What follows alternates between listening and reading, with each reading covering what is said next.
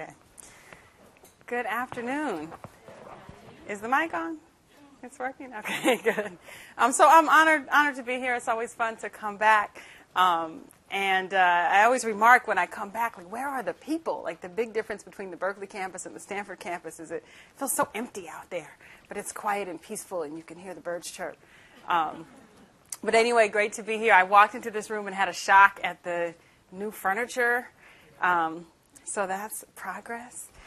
Uh, so I'm going to talk about. Um, I'm going to talk a little bit about the new work. Um, I was a little torn about that because I'm not sure I'm quite ready to talk about it articulately. So just bear with me. I'm just going to talk about it, and you can let me know where the gaps are and what you don't understand. Um, so, given that, I'm going to start with um, kind of a little bit of grounding in the theoretical and conceptual space that I work in. Then I'm going to talk some about some work that actually um, Kathleen O'Connor and I did, um, looking at kids' understandings of uh, racial stereotypes. and Sarah Wishner was a part of that work as well. And then I'm going to move into some of the new work in Oakland, looking at um, all black, all male courses that are a part of a manhood development, a district-wide manhood development initiative in Oakland Unified, um, and looking at looking at specifically the ways that new opportunities for identity development get constructed and made available to kids in the context of that program. Uh, so, I think I just did that. That's my outline. Um, so my work takes up several big questions, right? And and I work in the space of, as Prudence mentioned, of looking at interactions between race, identity, and learning. So specifically, my work is concerned with how we understand and account for the processes of culture, race, and racial stratification in relation to schooling and learning, what role identity plays in this process and how identities are made available in learning settings, right? We've tended to think about identities as something people bring to learning settings. My work looks at what it is, um, the identities that learning settings make available to students when they arrive there. And then what are some possibilities for repositioning or creating new identity opportunities for students?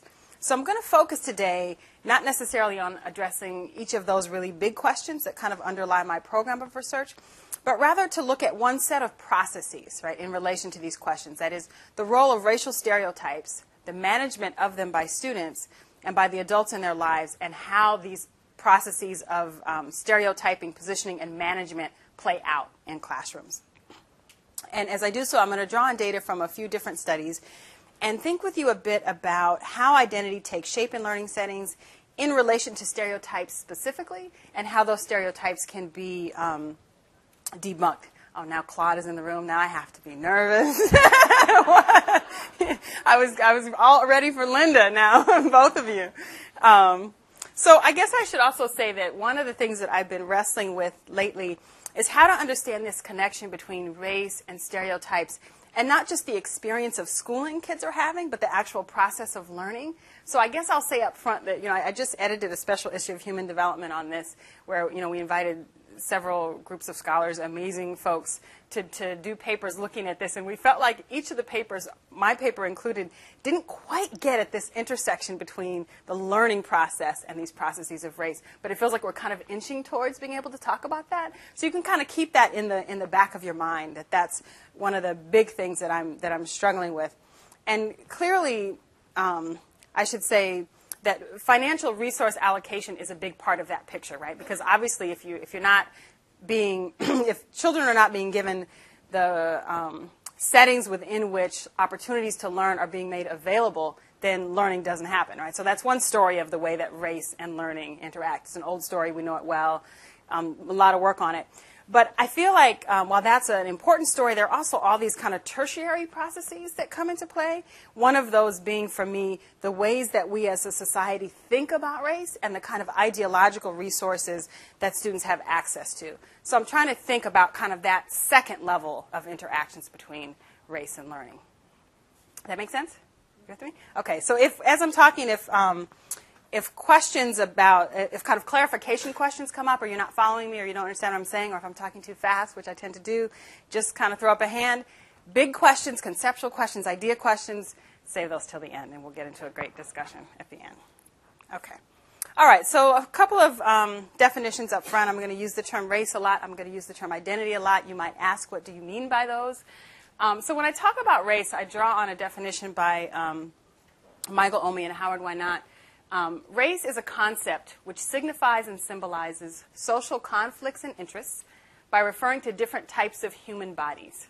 And what I like about this, this definition is that it recognizes, on the one hand, that race is socially constructed, right? There's nothing biological about it, um, but, but that the biological is referred to in the social construction, and that its purpose, the purpose of the concept of race, is this symbolizing social conflicts and interests, right? So it's about access, right? The very existence of the concept of race is about access to resources.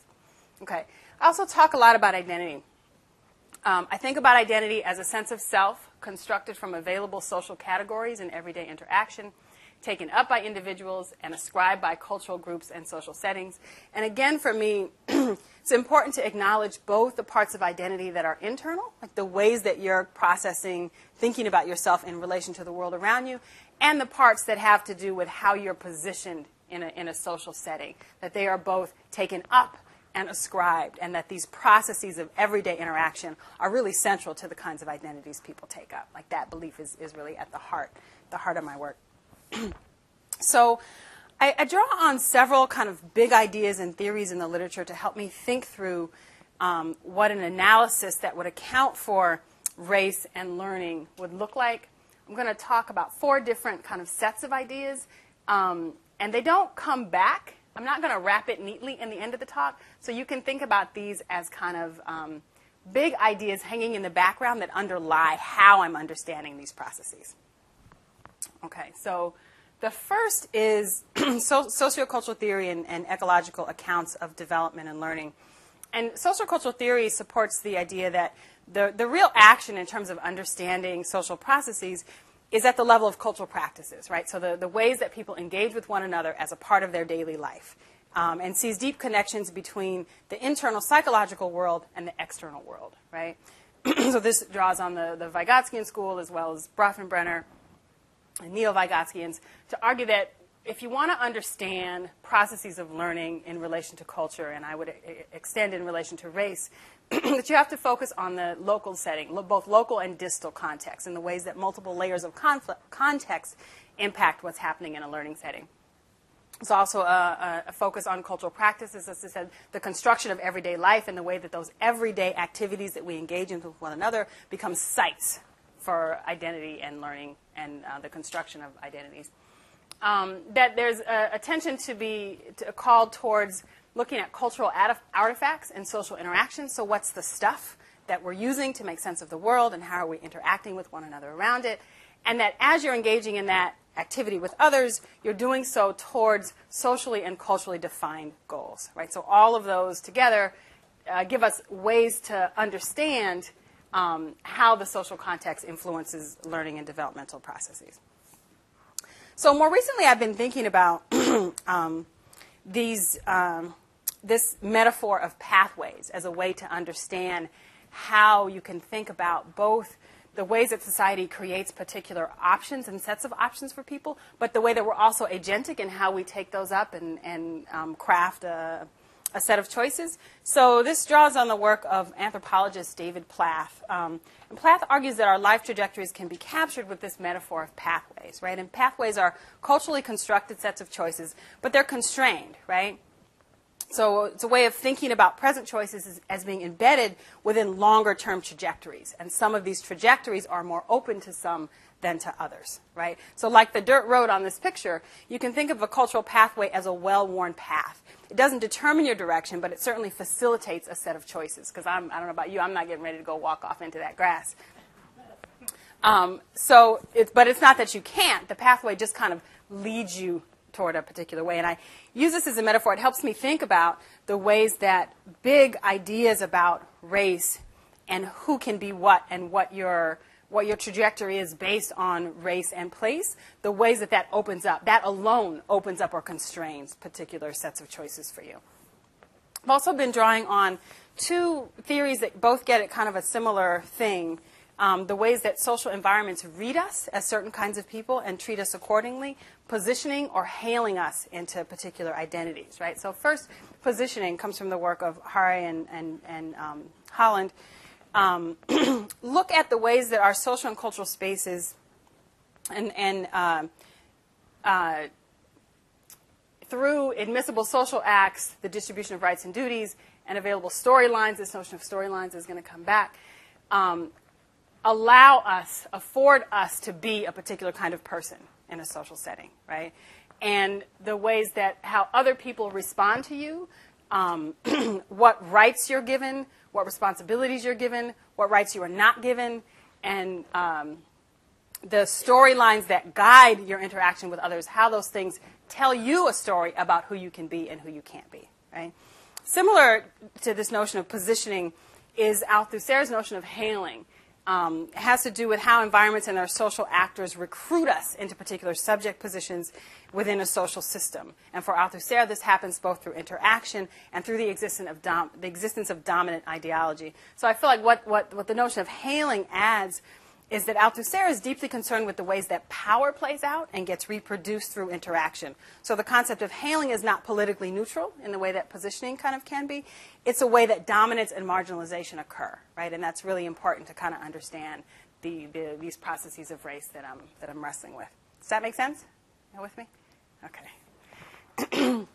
so I also want to make clear that I think about schools um, not as neutral institutions, but very much as cultural institutions, right? Schools are culturally lived and experienced by students and teachers and administrators as they move their way through them.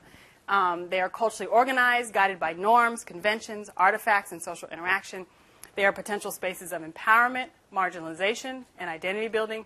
And they're spaces where cultural and identity trajectories are offered and taken up. So when I move to- towards the end of the talk, it actually comes up throughout as students are talking about their experiences in schools, I want you to keep in mind that for me, schools are these um, cultural spaces in multiple kinds of ways. Okay, so I'm going to make basically four, well, I don't know if I'm going to make these arguments. These four core arguments underlie what I'm going to be talking about today. You see how I'm hedging all of my claims? um, the first is that racial storylines, and I'm using the term storylines um, very consciously rather than stereotypes, and I'll come back to that in a moment. But racial storylines are prevalent in our society and have powerful implications for learners. These racial storylines are a critical aspect of life in schools, and they racially and academically socialize students, right? So they are not just present kind of broadly in society, they are invoked and take up life in schools, and students talk about this in really profound and heartbreaking ways. As these storylines are invoked in school settings, certain identities are made available, imposed, or closed down. So the very presence of these storylines open up or close down opportunities for identity development. And that, these, that identities, identities as learners, identities as thinkers, identities as academicians, identities as college bound students, are critical for engagement in learning settings and thus for learning. And I don't know if any of you have read some of my earlier work. I have a couple of pieces where I make a really strong argument for the nature of the connection between identity processes and learning processes, right? Okay, there it is. Oh, I forgot I put that in there. Uh, I don't think I'm going to talk about it much, though. So I've made the argument in other work that um, that these that learning, identity, and goals are connected via these bidirectional arrows. And maybe I'll just say a little bit about this this bidirectional arrow, which is to say that as people participate in learning settings and, and, and um, do the tasks of those learning settings and engage the learning that happens in those spaces, their identities as learners in those settings are strengthened, right? As those identities as learners in those settings are strengthened, they are more likely to take up more tasks in relation to learning in those settings. So the point is really just that as people um, are successful at learning tasks, their identities as learners um, increase, and that, that's a cycle that kind of builds on itself. That's all I'll say about that for now, but there's a whole article about it if you want to read it. um, so, this point about storylines.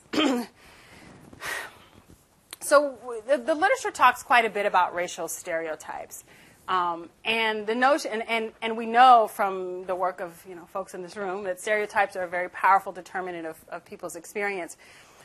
I want to use the term um, storylines and think about stereotypes as racial narratives or, or storylines that are lived, used, and invoked, in part because I want to emphasize that lived part, right? That to think about these are um, storylines that we use to make sense of, recreate, resist our experiences in the world, right? So, so the stereotypes don't just, they're not just plopped down in the middle of something.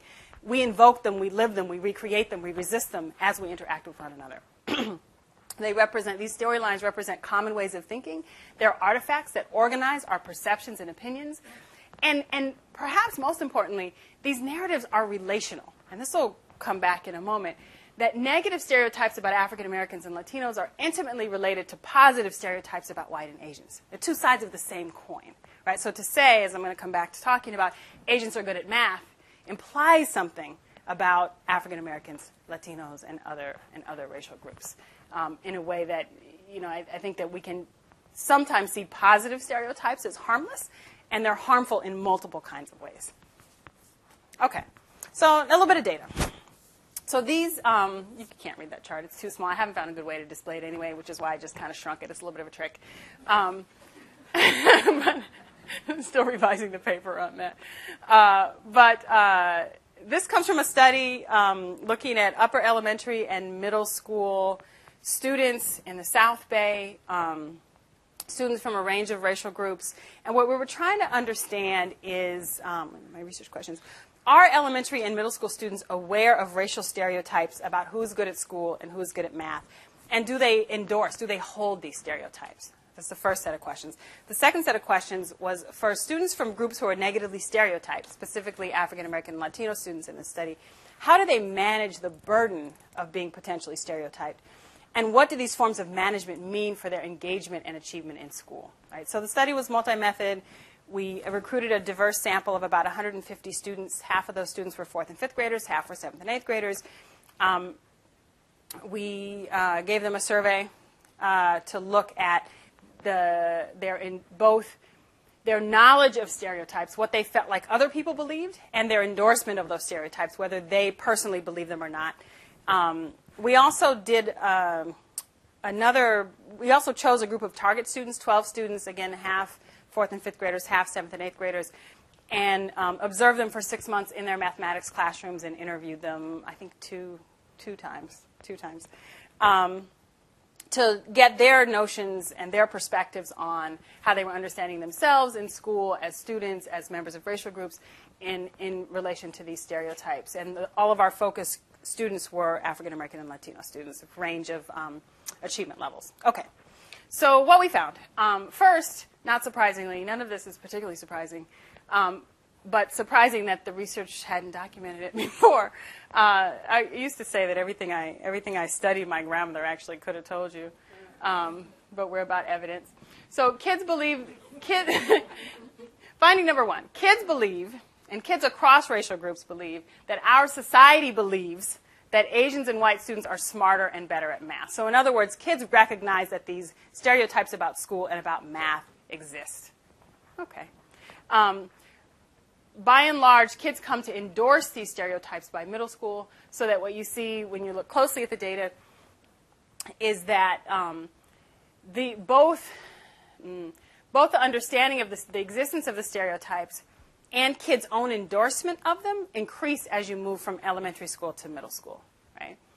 And, and lastly, and I think it's particularly interesting, that for African American and Latino students, they were more aware of the existence of stereotypes, but less likely to endorse them themselves. And I used to have this graph, I couldn't find it last night when I was pulling things together, that, sh- that showed the kind of degree of difference here, which is really extreme. And, and it, what you see when you, when you look at the graph is that what is so interesting about that to me is that here you have a set of kids who are really hyper aware of how other people are viewing them and and not believing these negative stereotypes about themselves. And like what do you do with that gap? Like what, what's the management that has to happen in that understanding of other people viewing you as not being smart and not being good at school and you not believing yourself? Um, so that was what we turned to look at with the with the target students. And one of the things we um, we saw in the data is that students had different approaches to managing that gap, right? One approach that was pretty successful in terms of academic success was just simply being unaware that the stereotypes existed. So there were a subset of kids who didn't didn't know that there were racial stereotypes about school and about math, and that proved to be pretty promising for their academic achievement. Um, of course, the problem with it is that by seventh grade, there are no kids left in this cell. Um, so it's a, it's a short, short-term solution. Um, but it works. The second strategy was kids who decided, well, if this is what folks believe about me, then it must be true, and I'm just going to take this up, right? And I'll give you some examples in a moment of a couple of these. Um, so these, these were kids who just went with it. Hey, you think I'm, I'm not smart and I don't engage in school? Well, I won't then. Um, that proved to be pretty, as you can imagine, pretty detrimental for their, for their achievement. Um, these were kids were, that were pretty much at the bottom achievement-wise in, in classes, um, and unengaged. Uh, the third strategy, which is a little bit interesting, is students who said, yeah, you know, these stereotypes about blacks and Latinos are true, but this doesn't apply to me. So in general, other folks like me are like that, but I'm different, right? That was relatively successful academically, but it made for students who were, who were, who, who engaged and did the work, but who were afraid to take risks. And it seemed as though they felt like they were at risk of being exposed in a certain kind of way. So there was almost like an emotional undercurrent that felt um, a, a, little bit unhealthy. Um, like they were at risk of being found out, right? So the kind of classic stereotype threat. Um, and then the final category were kids who just straight up resisted the stereotypes, who said, other people believe this about my group. I don't believe it it's not true. I know plenty of counterexamples of it, and let me prove you wrong. And there's something I was talking with someone about. I was talking with Will Perez about this last week, who came to Berkeley to give a talk, who's a, who graduated from from Stanford here, um, about this notion of let me prove it wrong, and how powerful that is in kind of kids' academic lives.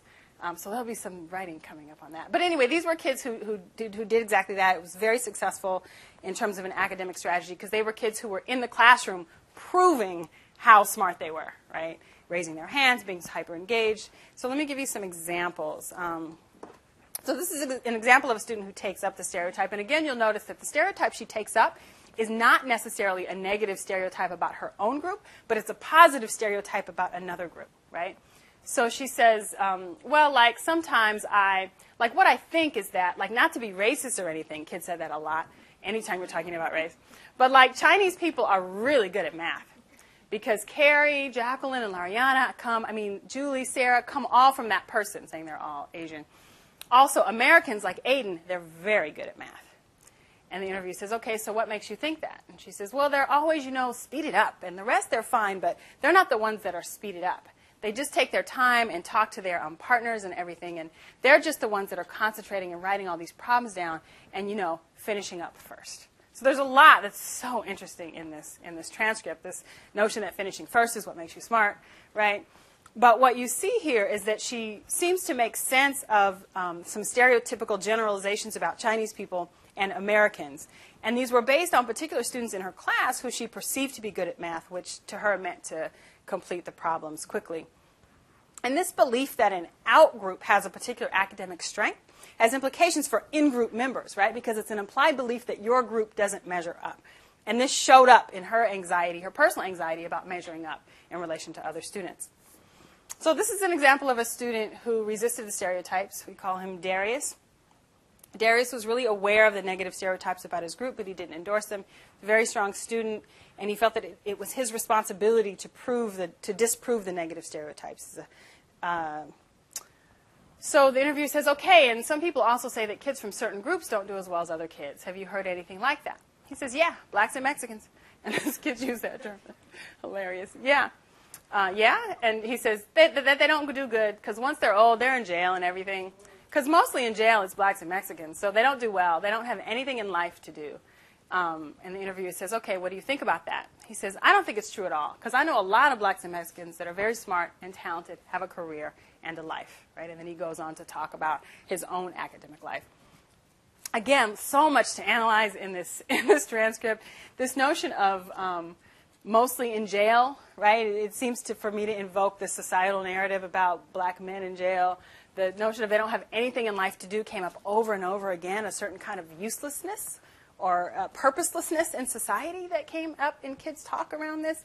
Um, but I, th- I, think most importantly for our purposes today is that um, it shows this knowledge of the negative stereotypes and a, a really in a way of being able to articulate them but again, a deep belief that they are not true and kind of a confidence in that belief that underlied his own um, way of interacting in school and in the classrooms. Really, really powerful.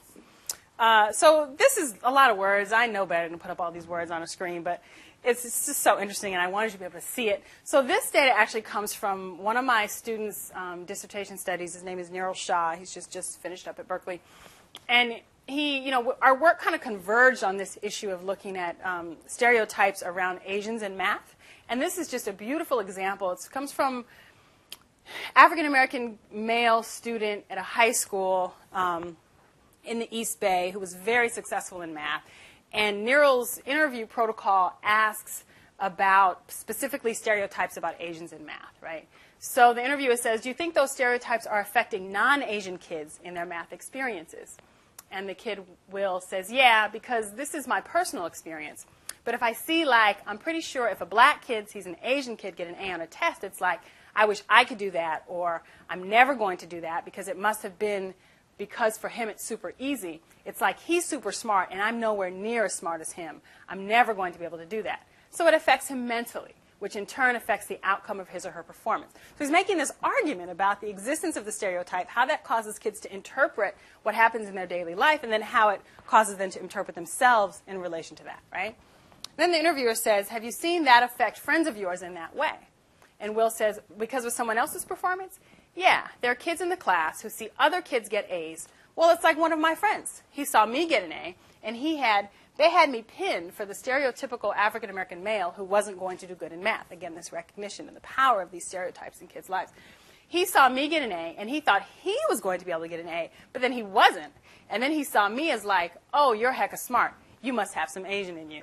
and so you see, like, the persistence of the stereotype, even in the face of a very strong counter example, right? Which is again how the stereotypes come to shape students' opinions and perceptions in really, really powerful ways. And why, you know, I, we had one of the reviewers to the to the paper of the data I just showed you say, well, maybe it's just that kids are observing what's happening in the world around them, and Asians really are smarter at math, right? And again, so you see the what do you even say? Like, but you see the, the, the persistence of the stereotype to shape the interpretation of the world, right? That's just mind boggling for me. Um, and the other point about this is that this notion that Asians are good at math gets used by Will's classmate not only to make sense of his performance, but also to position him in a particular kind of way right? To say that you are not allowed to take up the space as a smart black student. If you are a smart student, you must attribute that to some underlying Asianness in you, right? So there's this positioning that happens through the deployment of that stereotype in a really interesting way, right? Okay. Um, so uh, this data comes from another one of my students' dissertations. We wrote a paper on it together, which is why I, I put it here. Um, and I'm not going to say a lot about this, though I, I, would, and if she were here, I would encourage her to say a whole lot. Aaliyah Holman is her name. Um, she did a study looking at the ways that parents racially socialize their kids, and in particular in relation to school. Um, so these are African American kids, African American parents, and um, in looking at the data, we um, she she talks about three ways that parents work to um, support their students in managing these stereotypes. And I, and I guess I want to say to, to begin with, just because it's fascinating, is that one of the first things she found is that parents' racial socialization, parents' acts of racial socialization happened usually in response to some racialized incident at school. Right? So by and large, when parents chose to talk to their kids about race, it was in response to something that was happening in the kids' lives almost 90% of the time, that something, that racial something was happening at school. Right? So that's kind of just interesting in and of itself. So what did parents do when these things came up? They worked to reframe students' expectations and prepare them for discrimination, right? So um, the notions of this is what it means to be a black person in the world, to be a black person in school, to be a black male in, in interacting with police on the street, right? So there was a lot of like kind of preparatory talk. But they also taught, and this is what I want to focus on for just a moment, that they also taught students strategies to minimize racial harm, right? And one of the ways that they taught students to minimize racial harm was to present themselves in ways that were counter to the stereotypes that other folks were laying on them, right? Uh, and then finally, they intervened as advocates on the part of their children, modeling a proactive approach to combating racism. So this quote at the bottom just illustrates that second strategy, minimizing harm through kind of self-presentation. And this parent says, this is a parent of, I think, a 16-year-old African-American boy, um, young man. She says, there's a certain demeanor that I think you need to have because they expect, for some, they expect the worst from us. And this is what she's telling her child. I always tease him. You got to go represent. You do. I'm teaching him to have a relationship with his teachers because they tend to look at us as, okay, you're probably here under a grant. Are you here for sports? I mean, it's human nature. So I encourage him to have a relationship with them, go in, ask the questions, be involved, be attentive, right? Which are behaviors that any parent would encourage their child to do, but it's particularly interesting for me that she does this as a way of representing and a way of um, helping students debunk the stereotypes for their instructors, right? So it's a way of kind of carrying yourself through the world. Um, so all of this to say that one of the things that comes up in this work around race is that sometimes the, one of the responses I get, I'm trying not to touch the microphone, okay? Uh, one of the responses that I get is, well, you know, our students students aren't really encountering racism in schools these days, right? Like, and so when you, and, and so it's always in the back of my mind when I'm talking to kids and when we're talking to parents when we're doing this work, and it, it continues to be tremendously striking and heartbreaking how much kids are wrestling with race in schools again and again and again across sites, across ages, that it's really salient in their lives. And as we come to the place of thinking that it's not, we don't give them the support that they need to manage it. Right? And this is what some of the parents realized actually. There were parents who said, you know, I, I initially thought I didn't have to have these conversations with my child, and then he came home and said this. Right? And so the work for me is bringing bringing up how important it is that we continue to do this work in helping kids kind of understand and react to racism in the world that, that they that they encounter. Okay, it's about ten more minutes. Um, so the work in Oakland, I think, has been a, um, we've been doing this work for the past couple of years. Um, as you may know, I think it was 2009. 2008, 2009, the Oakland Unified School District established um, an African American Male Achievement Initiative. It was unprecedented across the country. Uh, a, an office within the district, funded by outside of the district, which is also interesting, um, that was focused specifically on raising the achievement of African American male students in Oakland Unified across grade levels. Right? They have lots of lots of things that the initiative is doing. One of the core things, like kind of their central program, are these manhood development the Manhood Development Program, which offers classes to incoming ninth grade African American students. They've also started up in some of the middle schools, and this, this year added on a 10th grade cohort. So this is a class, normal part of the school day, one period a day. What's really interesting about it, it's not taught by a credentialed teacher from the school. It's taught by a community person, right? So it's usually there's, six or seven different teachers, different instructors um, throughout the district, but they are all, what they share is they are all folks who grew up in the community. And when I say in the community, I mean in the black community and primarily in low income black communities. Um, folks who have kind of gone on to do youth development work or been successful in other arenas and are coming back to kind of give. So these are not people with a full teaching load all day long. They come to do this class and then they go. That's important for it comes back as being important for a number of reasons. One is because um, they tend they are all black men teaching the classes, and they tend to be um, relatively young, or relatively kind of you know just post college to about mid 30s. Okay, so classes held every day or after school, led by African American instructors. Anything else you need to know about that? Um, the curriculum was relatively open. They had a couple of um, kind of sets of curricula that, that instructors could build their curriculum from. But their philosophy in hiring the instructor was basically we, are going to get people who know how to do this work, who know how to do youth development work, who know how to talk to kids, interact with kids, um, understand them, and we're going to let them kind of do their thing. So that's really the, the premise. Given that, what happens across the sites is remarkably coherent. So let me say a little bit about what we did as researchers studying these places, and then I'll tell you a little bit about what we're seeing. And I'm mainly going to talk from the video data today. Um, so we decided that the best place for us to focus our, our limited resources with this work was to um, try to understand what was happening inside these manhood development classes. Again, these are all black, all male spaces in the context of a public school as a normal part of the school day. Yes? Every day. Yeah. Uh, for a period a day. And then one of the middle schools, it's an after school. It's in an after school context, so that's like three hours a day. Um, so we wanted to focus on actually looking at what was happening inside of these spaces with respect to identity, with respect to helping kids think about their lives in school differently, um, and what were the various roles that these instructors played. So we observed at five of the school sites um, for half of a year for two consecutive years. So we went in the spring semester of the first year, spring semester of the second year, um, and uh, are in the midst of collecting data this year, spring semester of the third year um, uh, observing each site um, once or twice a week, depending on our people power. Um, it became an interesting kind of data collection task because most of our team were women, and we needed men to collect the data because our presence in the space actually changed it. And so, yeah, we can talk about that. We also conducted interviews with two cohorts of students who were in the classes over two years. It's about, about a little over 20 kids um, we interviewed per year, which is about mm, about half of the total kids involved in the program. We also interviewed the instructors and program directors and um, are in the midst of, of data analysis, coding, um, looking at both the video and the interview data, um, and trying to figure out what's, what's happening here. So I, I say that you know, I'm going to talk in terms of where we are now, and I hope that it's coherent enough that you can that it's offering something for you. Okay. Um,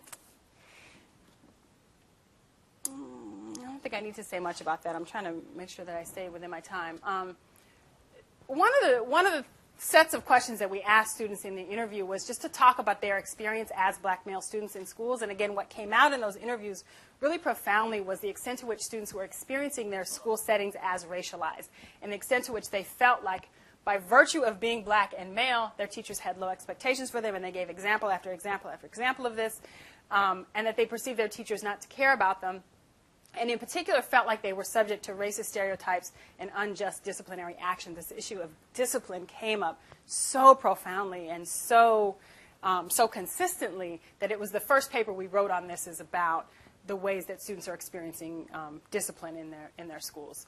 Um, so this kid, there's quote at the bottom. This kid says, when they send us out on a referral, sometimes when they write down stuff on the referral, they kind of like put a little extra on it.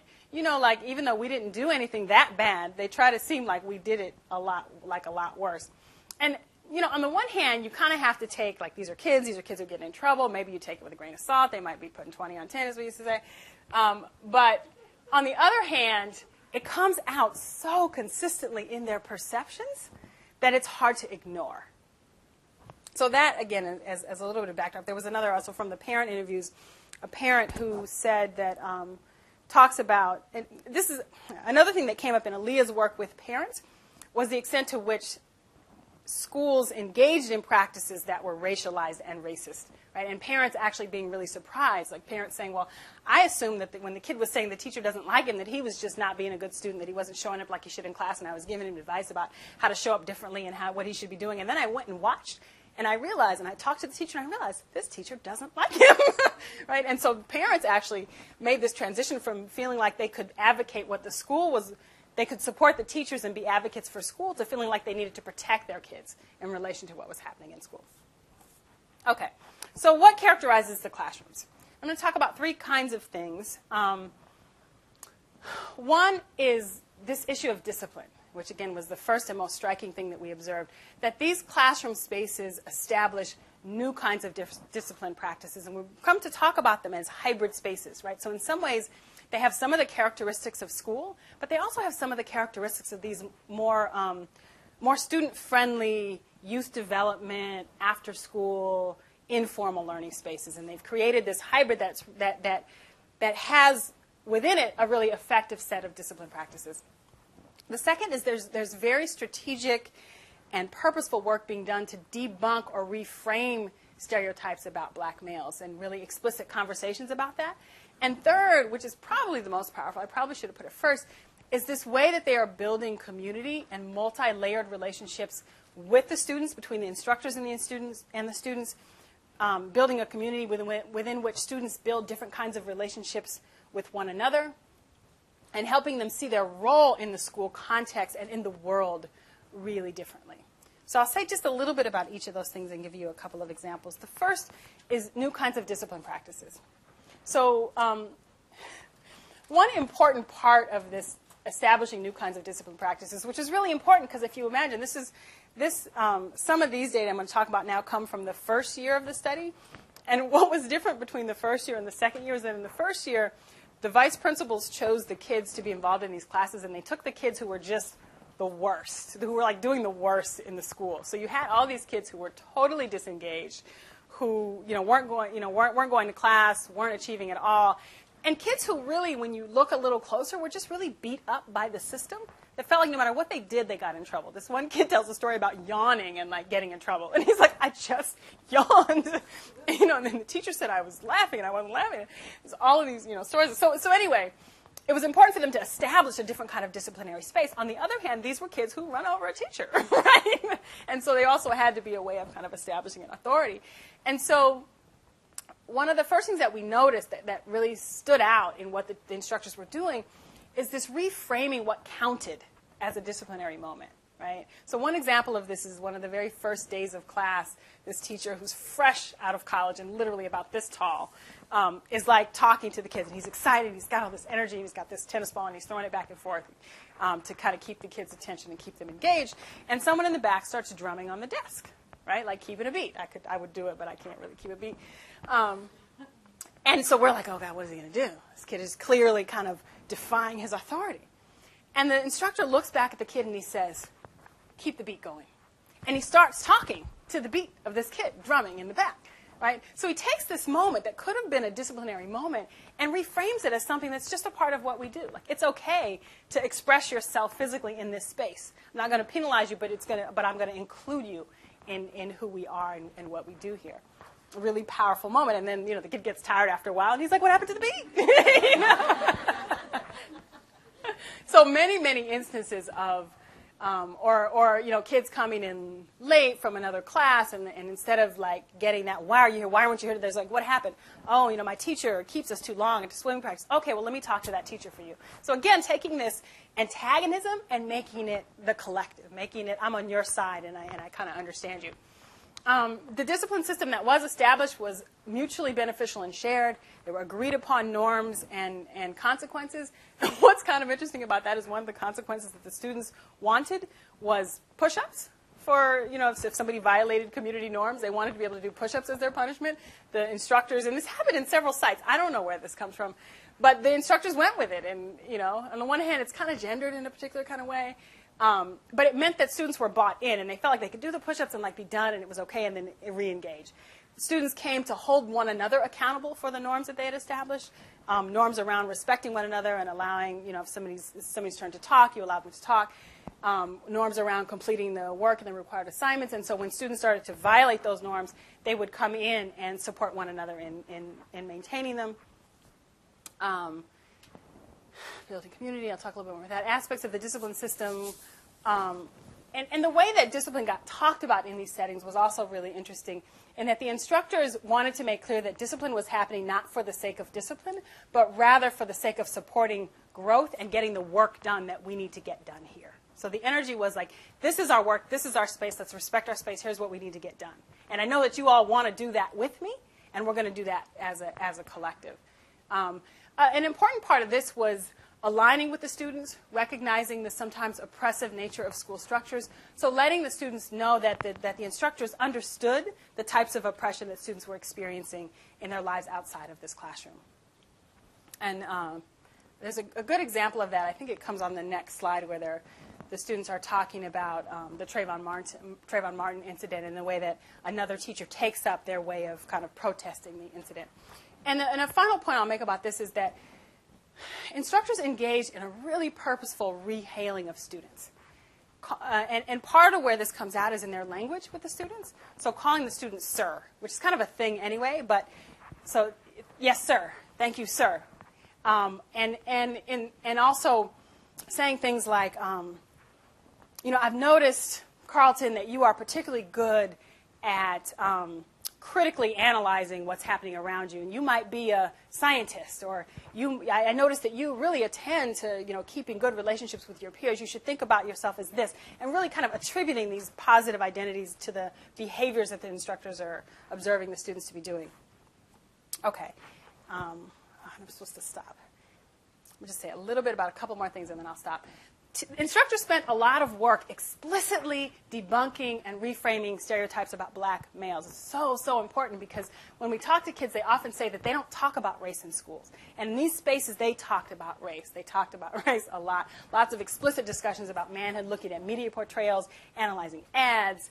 Um, uh, and so there were four types of stereotypes that we notice our particular space for debunking happened. Black males as hard and unemotional uh, black males is anti-school, black males is not prioritizing the domestic sphere. So there's lots of recrafting around when you are a father, what kinds of decisions will you make? When you are a husband, what kinds of decisions will you make? When you're in this particular kind of job. So this kind of looking forward, um, you know, Michael Cole calls it prolepsis, right, where you're, you're projecting forward to what's going to happen in the future and then reshaping the current moment towards that future identity. Um, so the explicit discussions, I could say a lot about that. Role modeling. So there was lots of attention to just the instructors themselves embodying an expanded notion of what it meant to be black and male. So sharing their own stories, sharing their stories about their relationships, sharing their stories about their, their own sets of experiences, and, and bringing their extended network into the room. One of our um, one of our researchers on the team is a real young guy, um, grad student at Berkeley from Compton, and he continually, he's just there with the video camera trying to document that. He continually keeps get, getting brought into the conversation. Like, you know, Jarvis, tell him about your college years. Jarvis, tell him about it. You know? And this way of, of, of kind of recruiting, um, uh, recruiting very explicitly folks into a network that complexify, oversimplify definitions of black maleness, right? And also, you know, these things, examples, like there's a, there's a moment when one of my other grad students comes in the room with her baby and the instructor goes over and holds the baby, and the boys are like, dude, you're holding a baby? And so there's a conversation around being a, being a man doesn't mean you can't hold a baby, right? Um, and he talks about his kids as babies and changing diapers and whatnot. Um, and this piece about community that I'm just going to say a tiny bit about there was a lot of attention to what we, what we what we're calling in the paper politicized caring. That is this idea that what they were doing, what their mission was there was to invest in the whole child, to see their work as extending beyond the classroom towards developing these young people as people and as black males. A lot of attention to creating a safe space and feeling like uh, recognizing that these kids don't have a safe, necessarily have a safe space outside of this classroom in the rest of the school, and so making this a safe space. One example of that: kids coming in, greeted by the teacher, tells them, You're in your safe space now, so you can take your hoods off, get your arms out, which struck me because a lot of times when you're observing in school, you see these kids with the hoods up, tucked into their sweatshirts, right? And so this notion of you can take it off here recognizes this is a protective act, right? Not as an act of defiance, but as an act of protection. Um, so he says, you know, they, they, he says to us, they may have had a tough day, but they're amongst family and everything's cool now, right? Or another teacher saying, my responsibility in terms of creating a culture where they felt safe, nurtured, that they could kind of let down that mask and not be or need to feel like they were on the block. Again, recognizing the various kinds of masks and, and um, protection students need outside. And the final was a student talking about one of the instructors. He seems like a big brother, a big brother to teach me. I feel like this class is like family. He's just watching out for all of us like we all family. And that notion of family came up again and again in the student interviews. So I think I'm going to stop there um, so that I can leave some time for questions. I know some people need to leave at 1, but we can come back to this um, idea of, of this rehailing or repositioning that we observe there. Um, and the conclusions are not, not very profound, just that, you know, again, these racial storylines are prevalent, they're invoked in learning spaces, but there's also this space for reproducing, reenacting and that schools really need to engage in active support for students to build these counter narratives of race and identity. So I will end there. Thank you.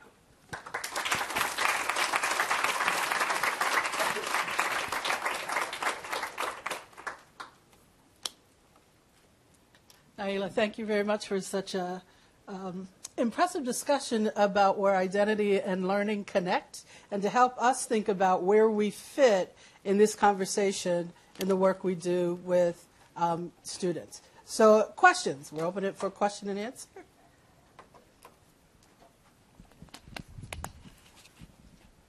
Yes, ma'am. Is there an, um, an article or something where you talk more about the narratives of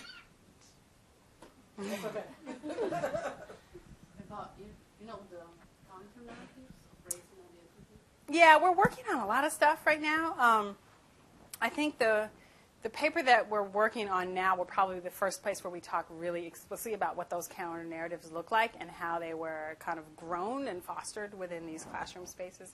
So, you know, not yet. yeah, we, we're presenting on. We have a presentation coming up in a few weeks, um, so there'll be at least a draft of something floating around pretty soon. Other questions? Yes, right in the back. You mentioned that about ninety percent of the time parents will start. Oh, we won't be giving them. You mentioned that about ninety percent of the time parents start this um, conversation with their kids about race once something has already happened. So I'm just wondering when is a better time to start that conversation and kind of how. Yeah. Um, oh, I don't know. I got a lot of kids. Um, I guess I would say that what's interesting about that to me is it felt like parents were caught between um, a paradigm that they knew from their own experience, which was race is really prevalent in my experience of the world, and what they hoped, how they hoped the world was different for their kids in this day and age. And so the absence of talk about it was almost in the hopes that they wouldn't have to, like this wasn't a conversation we need to have. So I guess I would just say that. Um,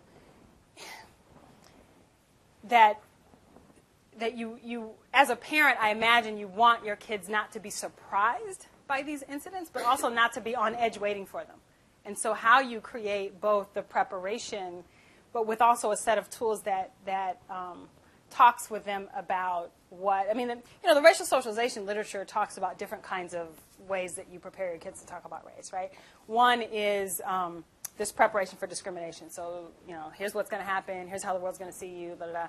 But there's also like the kind of cultural socialization. Like, here's what it means to be African American. Here's music and food, and the, here's how we do, and here's our, our history, our legacy of standing up against oppression. Of, and so these more kind of positive socialization pieces are also really important. So it's not just about ways that it's negative, but building on, a, a, you know, this rich history and legacy. Would be my, my two cents. I thought There was a hand in the back row. Yes. And if you could use the mic, we're taping, and then I'll come to this side of the room. Hi. Um, I was just wondering. I know that this your work here is, is focused on Oakland Unified's Manhood Development Program, and that it's the first district-wide um, eh, program being implemented nationwide. I'm wondering if you've if your work has taken you in other communities that are doing similar work, not not necessarily district-wide sponsored or endorsed. I'm just thinking of having come from Chicago and, and listening to this work and knowing that there are colleagues out there that are doing this work, but more on a community org level, right? Um, school by school versus district wide, um, which is awesome that Oakland is, you know, this is all over. And as well as specifically in, in Chicago, looking at urban prep, which is all male, predominantly African American charter school, and wondering how that correlates with some of what you found in, in your research or if that's even been discussed or looked at. And Um, yeah, no, that's a great point. I think that you're absolutely right. This work is, is being done lots of places um, nationwide and has been done for, you know, many, many years. My husband used to do this kind of work, actually. Um, uh, I don't know if, I haven't seen any studies of urban prep that look um, at the level of kind of process, like what's happening inside the classrooms. I know that I've seen reports, the kind of achievement reports. I don't, I don't, I don't know. I don't know. Um, so I think that what's interesting about this work for me, and what I think this work adds to the literature, is just to say like, what happens inside of these spaces, right? What, what, and what can we learn from them about potential new structures that are necessary, new ways of interacting with students, um, and new ways of understanding the experience students are having. So um, I guess for me, then, what I'm talking about here is just an, an, illustration of the same stuff that you're saying happens lots of places in many different communities. There was a hand way in the back, gentlemen. In the back. I'd be curious if you could um, speak to a little bit. On one of your earlier slides, you said a lot of times the kids would want to disprove disprove the narrative around not being able to achieve. Did you do you have any sense of the blend of affinity for the material and the love of that material versus just the the, the brute force, if you will? How do I just achieve to get over in this system? Yeah, that's a good point. I don't, I don't really. I guess I, I get what you're getting at, right? The distinction between a commitment to kind of being a learner and being an engaged learner versus just achieving for the sake of achieving. Um, kind of feel like the kid Darius that we talked about was was maybe more on the um, achieving for the sake of achieving. But I also think sometimes as kids do that, they learn stuff, right? And then that changes their orientation to learning. I will say that I feel like the what's being what's being um, um, kind of supported in the manhood development classes is is the latter as well as the former. So there's encouragements around how to be different as a student and how to manage the school system differently. But there's also a lot about what are the things you need to learn? Like, what do you need to know, and how exciting learning can be? And, and so I feel like these instructors are trying to uh, come at it from both of those angles.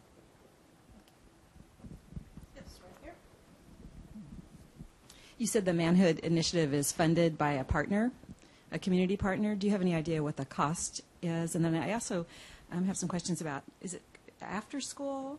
Um, and, are, and do the instructors have special training? Um, so I don't, you know, I, there was a point where I knew some of the numbers. It's not very much. It doesn't cost a tremendous amount to run these because the instructors aren't paid very well. Um, and again, they're only teaching the one period in the school day. And um, so it's funded by an outside grant at the moment. Um, instructors are not required to have particular kinds of prior training, but there is a, a set of kind of professional development activities that they undertake as a, as a part of kind of coming into the position. Um, those professional development sessions are really hard to schedule and organize because you have folks who are most, who, you know, people who are teaching one or two periods a day who have other lives who are teaching in other places or have other jobs and families and so the finding the time for it has been challenging for the program um, the guy who's uh, the, the director who's heading up the professional development part is a former high school principal in the district um, and so he's he's really masterful at making the most of the time that he has with them um, there's something. What was the other part of your question? Oh, you asked if it were after school. The classes are actually during the school day, so they're built into the kids' normal school schedule. And the, where it falls in the day varies tremendously depending on the site. Right here. I was just wondering if you could tease out a little more about the term politicized caring that you used. It, it I'm just curious about your decision to use the term politicized. Yeah, we're. I mean, this is another paper, and we have like three papers in some stage of doneness on this.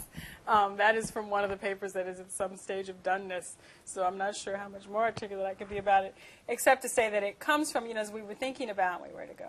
We were thinking about um, what is this that we're seeing? Like, how can we describe the ways that there's this clear kind of nurturing and caring and kind of love that happens in the space? But it's not just personal love. It's like love that's a part of a mission, that's a part of a kind of racial uplift mission, that's a part of um, social justice, a social justice mission. And so that's the term drawing on um, other folks um, that I can't cite off the top of my head in the moment. Uh, that was the term we are using to kind of get at both the way that this that it comes off as caring, but in a in a in a very political, politicized, social justice oriented way.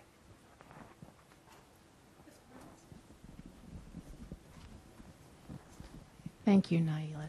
So I have a question about the front end and the back end of your work, because these mechanisms for caring, for re-socializing, seem to be very important, um, and they're and this manhood development, what an interesting title, but the manhood development Inter- uh, initiative seems to be a critical part. Do you see some sense of uh, some change in the engagement of the kids in their traditional classrooms as a result of participation in these programs? How are they? Are, are you collecting any of their kind of grade or achievement data? We are. We have all, we have that data. It's mixed. Um, to be perfectly honest, I could tell you the story that the district is telling. Um, but the, the truth is that it's mixed. And, and, and it's mixed for a number of reasons. One is because the classes look slightly different from site to site. Um, the, the construction of the student population in the classes is really different from site to site. So I think I mentioned that in the first year they recruited students who were by and large doing relatively poorly in school. In the second year they decided maybe that wasn't so wise, and they because it was you know like lifting a really heavy wet towel. Um, so in the second year they decided that they would take a third of the kids who were high achieving, a third who were middle achieving, and a third who were struggling, and that allowed them to create a different. Um, to, to have more to build on from within the room, that I think has been pretty uh, relatively successful. What's hard about it is it's one period a day, and then the kids go back out into these highly racialized school spaces, and they have, and there are skill issues, right? There's kids who have been poor. Some of them are kids who have been poor performers for many, many years, and they've just missed a lot of just kind of skill development. And so, finding ways to plug those holes is also really important. I mean, there have been some. So, so I think at a couple of the sites we are seeing um, improvements in uh, attendance and improvements in um, the number of disciplinary actions, which we're also tracking. Um, improvements in grades are harder, and I think they take longer. So we're not seeing a whole lot of that. Um, I think one of the sites has shown some improvements with respect to grades. Um, but we are having, but there are a lot of kind of anec- anecdotal. Uh, incidents that show kids carrying some of the ways of being and speaking and thinking and thinking of themselves into other classroom spaces. Like so there's this one kid who we interviewed the second year who talked about how one of the things he had learned in the class was when you when you speak when you address the class you, you stand up and you speak to address the class. So he started doing this in his other classes, totally inappropriate. And and you know the teachers would were like a little surprised, and the kids would laugh, and he just kept doing it. And he said eventually they they came to kind of respect him for it, and it made him stood out stand out as a different kind of student. So students are talking about the ways that they're taking some of the practices into other, and their relationships with one another are also different and become powerful resources. There's another piece that we're focusing the data collection on this year, which is the ways that these instructors become advocates for the students in the school space. So what they do with the students is not contained to the classroom space itself, but rather they're talking to other teachers and they're saying, okay, if you got this, you got this D and you want to talk to the teacher about it, here's some things you should say. Here's a way to approach the teacher. No, no, no, don't give up. Don't just, you can go in and advocate for yourself. And so this way that, that they're um, both teaching the kids to advocate and manage the school system differently, and the ways that they're supporting this, the, the students in doing that are also really powerful. The, the incident that I mentioned a little earlier about Trayvon Martin was that the, soon after that incident, the kids decided that they were going to wear their hoodies to school. This is in the, the middle school um, program. And in most of their classrooms, this was fine. In one of the classrooms, the teacher made them take it off. And when they went to the after school site uh, program, the manhood development program afterwards, and told the instructor this is what happened, he, he said, Oh, I'm going to go talk to him. You know, so there's this sense that I think, and, and students talk about in the interviews, that they have an advocate. They have somebody that gets their experience and is willing to kind of say what it is, right, to the other teachers in the school site. And that's also been, I think, pretty transformative. Other questions? Right here? I'm just uh, curious about. Um, I remember you started your talk about like uh, relational like identities, like particularly in regards to race. So I'm curious because I know you've done a ton of work. Mm-hmm. Um, if you've seen any programs that kind of tried to kind of play towards that, so I'm thinking of like um, Angela Reyes's work on the other Asian, like and mm-hmm. deconstructing Asianness right. relative to math or Latino-ness, or right. you know like the relationship with like Tongans and Vietnamese in California in different settings. Mm-hmm. Um, just curious. Mm-hmm. That's a good question. We should talk about that because this Casey is my student. He's like masquerading here as a Stanford student. This is, this is, this is my no. He was my undergrad a few years ago at Berkeley. He's working with Alim now. Um, so we should talk about that. So I, I, don't have a good answer, but it sounds like you have some. So I'm going to pick your brain about that. Just in the back. Thank you for your excellent talk. Um, do you think it would be possible to extend um, this type of program to some place like Youth Uprising in Oakland that has the education programs where they're helping students get their GEDs and think about going on to post secondary education? Do you see a way to replicate or extend into community-based organizations? Yeah, I actually feel like this is working in the opposite direction. In some way, it's because a lot of these, the instructors are the same folks who work with youth uprisings or leadership excellence or many of the other really powerful youth organizations in Oakland. So I feel like what they're doing actually is taking the practices from those other organizations and kind of beginning to infuse them in a school setting. But they're definitely, I mean, you know, Oakland is small. There, all of these, the communities overlap in really powerful and interesting ways. So I guess just based on your answer, then maybe, you know, would it be possible to infuse um, a little more sort of academic-ness Oh, what you're into um, community-based organizations? Yeah. Um,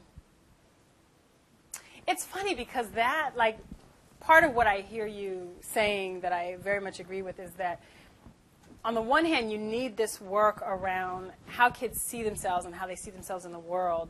And on the other hand, you know, what I was alluding to a moment ago is you also need this kind of skills, academic um, building of capacity and of, um, of uh, kind of repertoires of academic practices, right, to use Barbara Rogoff's term. Um, and so I think it is hard to find places that are doing both. And I, I don't know.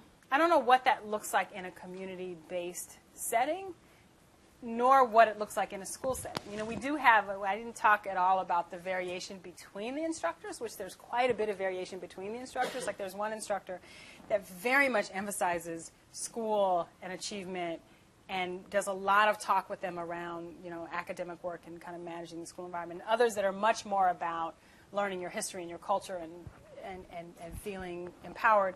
Um, so I think some balance there is, is necessary, and I don't know if I've seen a place that strikes it perfectly.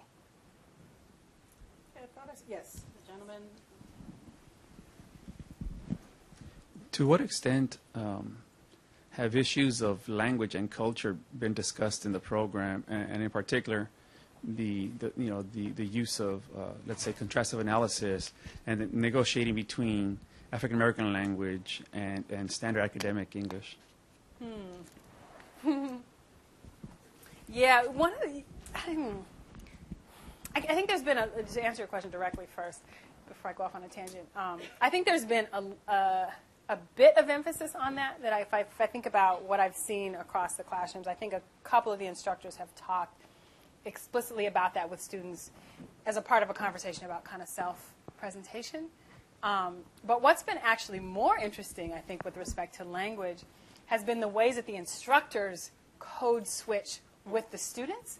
So where they're using language in ways that that that signify like I'm with you, I know you, we're from the same kinds of places, but then also pulling into the academic language that says, and here's how you talk in this space. And so that, I mean, if I, you know, I should get with somebody who really can do like a good discourse analysis or something, because it's fascinating to watch the instructors' um, linguistic flexibility in these spaces and to accomplish, you know, kind of this range of purposes. Yeah. Was there a question in the back row? Yes, okay. Question over here? Yes. Dorothy? Hi, Thanks for this really, really important um, work and sharing it so we can get it. Um, and building a little bit on my neighbor's question, um, I'm thinking about what about teaching the teachers in the classrooms? That- So you're talking about having to Yeah. go back and um, deal with this, and there are things to learn that aren't aren't that difficult. And um, you know, we we've been constructing these kids in such a negative way. And I'm also thinking about integrated classrooms. I mean, we're getting mm-hmm. more and more segregated again, so it's easy to find segregated classrooms. And certainly, because black males have been the target, they deserve extra special help here. But like we, you know, if they didn't have to deal with a self perception because of practices in the classrooms, relationships in the classroom, mm-hmm. they wouldn't they wouldn't need the course so much. So, Right, do you right, think there's right. any hope? I mean, this is a huge structural issue, um, but it's also a cultural change issue. Do you have any hopes for something like that? Yeah, I think it- you know it's, it's both. It's an important question. It's both a, a cultural change issue and a structural change issue, right? And so a couple of things come to mind. Um, one is that the the um, African American Male Initiative is very much I think they started out with an, actually an even stronger push towards professional development than where they got to, because I think they got frustrated by how to make that happen. Like, what does that look like in terms of how you how you get people to examine those biases and practices in, in a way that's robust. So I think that's been a real challenge for them. On the other hand, you know, we've been working with them in other ways um, to kind of help support um, the gathering of data around what teachers in the district are doing really well, in particular with black male students, and what do their practices look like. So we did a little mini study with them on that, just looking at six teachers who were really successful and um, were able to at least give them something um, on that. Um, I say it's, a, it's also a structural issue because you know, it's really hard to it's really hard to get rid of teachers who are not strong and are, and, and are not strong with this population of students, right? And so the director of the um, of the initiative has kids in the district. His his own children are, are kids in the district. Three three boys, two girls, I think. And um, he decided early on that there was this one uh, one teacher in this one school that was just the kids were just you know he was just horrible, just awful, just racist, just and, and pushed really, really hard to get this teacher removed, right? So eventually the teacher's removed and lands at his kid's school, right? so he was like, what? Um, so I, I think that that's a, I think it's definitely where we need to go, right? To think about, and, and I think at the level of what are the practices? Because I think when you start talking about race and racism, people's hackles go up. And it's really hard to be open to change when you feel like you're being called a racist, right? So I think target, sitting at the level of what are the practices that seem to work really well that are um, both about supporting African American male students, but also really just about supporting students because they look the same, right, in, in some ways. Um, that that might be one way to, to, to have this conversation with teachers. But it's really, it's a challenge at the level of kind of institutional change. But aren't they under an OCR complaint? I mean, they OCR are. settlement? Yeah, so but thinking about how the structural piece fits in there. Yeah, I mean that the focus, from my understanding, is, is that's primarily on the discipline practices and the discipline systems. Um, but you know, what's interesting if you think about this initiative with respect to the district is that it doesn't have a lot of resources, right? right. And so the the OCR um, uh, complaint got the, the leadership to addressing it actually got got attached to the director of this program in addition to the other duties without any extra resources. So then you, you think, well, what kind of change is possible without the resources to really support that change? Right. It's really challenging, really challenging. And I use the initials, I apologize, it's Office of Civil Rights.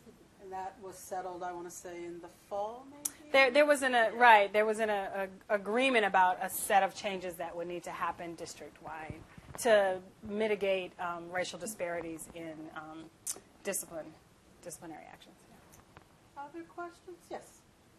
Yeah, I'd like to uh, sort of piggyback on Dorothy's question. And again, I'm thinking about the role of the teacher as mm-hmm. the primary mediator of the space. And I'm wondering whether it, we're dealing with conceptual challenges as, you know, as a profession, and that mm-hmm. the meaning that we assign to the teacher's behavior may shape the way in which we approach the problem. So that is that if we see the teacher as racist rather than dealing with their own threat issues, we might approach the teacher differently. And so for me, there's a way to talk about upskilling. So upskilling a teacher's ability to conceptually understand the issues of race, but also to navigate the sort of affective or emotional dissonance that comes up when race is put on the table. And because, mm-hmm. quite frankly, if, if they haven't been in the conversation with some frequency and regularity, it's a pretty scary conversation. But I would also argue that you can increase one pers- a person's capacity to navigate that conversation. So I'm wondering if maybe we're dealing with a, with uh, a conceptual issue in terms of the way we're defining the problem. Yeah. Yeah, no, I think that's really powerful. That's a really powerful way to understand it. It makes me think about the diversity project at Berkeley High, right, where there was a lot of attention to kind of creating these new kinds of conversations. And what you run up against at some point in a system is whose privilege is going to be disrupted, right? And whose privilege is going to be maintained. And so it takes these struggles that are partially about one thing and, and brings to light what they're what they're also about. so within so in a district like Oakland, we actually have a superintendent who's really very much concerned with um, creating greater equity And, and, again, what you run up against is whose privilege is going to be disrupted and, and what happens after that, right? What will people do to defend their privilege? Any other questions? Yes, in the back. Mine's a little bit related to that, which. When, I'm sorry. Um, you said that for this program, um, it's African American boys with African American men as the instructors or mentors or coaches. And so, sort of piggybacking on this other discussion, then, is what happens to these kids when they now go into a classroom where there isn't the African American male as a figure, and it's who knows who's the Right, teacher. right, right. So it's all part of the same problem. Now, Right. How does that teacher get credibility, even if they were aware of some of these issues, which meant some are, many aren't. Right, right. Um, how do they how do they get influence with these kids as well? Yeah, I mean, I guess I should say in response to that, there's something that, that being, that sharing race and gender with kids buys you, but it doesn't buy you everything, right? So it's not just that these men are black men and automatically kids are like, oh, I trust you. It's actually about what they're doing. Like, it's about what they're doing and what they're saying. And, um, and so I, I do think that is, um, I wouldn't say that what, what this means is that we need to have black male teachers teaching all black male students, right? That that's what they need because that's who they're going to fall in line for. But rather, there's something about having someone that understands your experience and sees it as real and is willing to support you in understanding it in deeper and fuller ways and help you manage it. That's really powerful for kids. And so I, I think coming from the perspective of what they are managing is different than what I would have managed as a student, different than what, and it's actually a thing. It's a real thing that they are treated differently on the school campuses, and to kind of just acknowledge what that, the the the burden that they feel and that they are really experiencing in being in black male bodies in schools. That that's a that's a real thing, and uh, and seeing that not, and I think that, that they get read as defiant when um, when it's inappropriate. The gentleman in the back. Another question around discipline in schools. Have you collected data or done much observation around management of thresholds for intervention? So teacher to principal, principal to police, so on. and- You know how that propagates, or if it's managed appropriately, how you can kind of quell, if you will, some insurgency in the classroom before it has to rise and they get into a higher level system of Right. Yeah, no, not um, not yet. Um, actually, in the midst of the planning phases of a project, that's a collaboration with um, John Powell at Berkeley, that'll be looking at some of the community schools in Oakland um, and thinking very much about this issue of kind of neighborhood safety, school safety, and violence. What systems are set up in schools that are managing risky, riskier neighborhoods, um, and so really being able to look more closely at those multi-layered processes that you're talking about. So, a couple of years down the line. Anyone else? We have time for one more question? Did I miss anyone? No? Okay, thank you all very much for coming. Thank you. And and thank you to Maria. And there, there are posters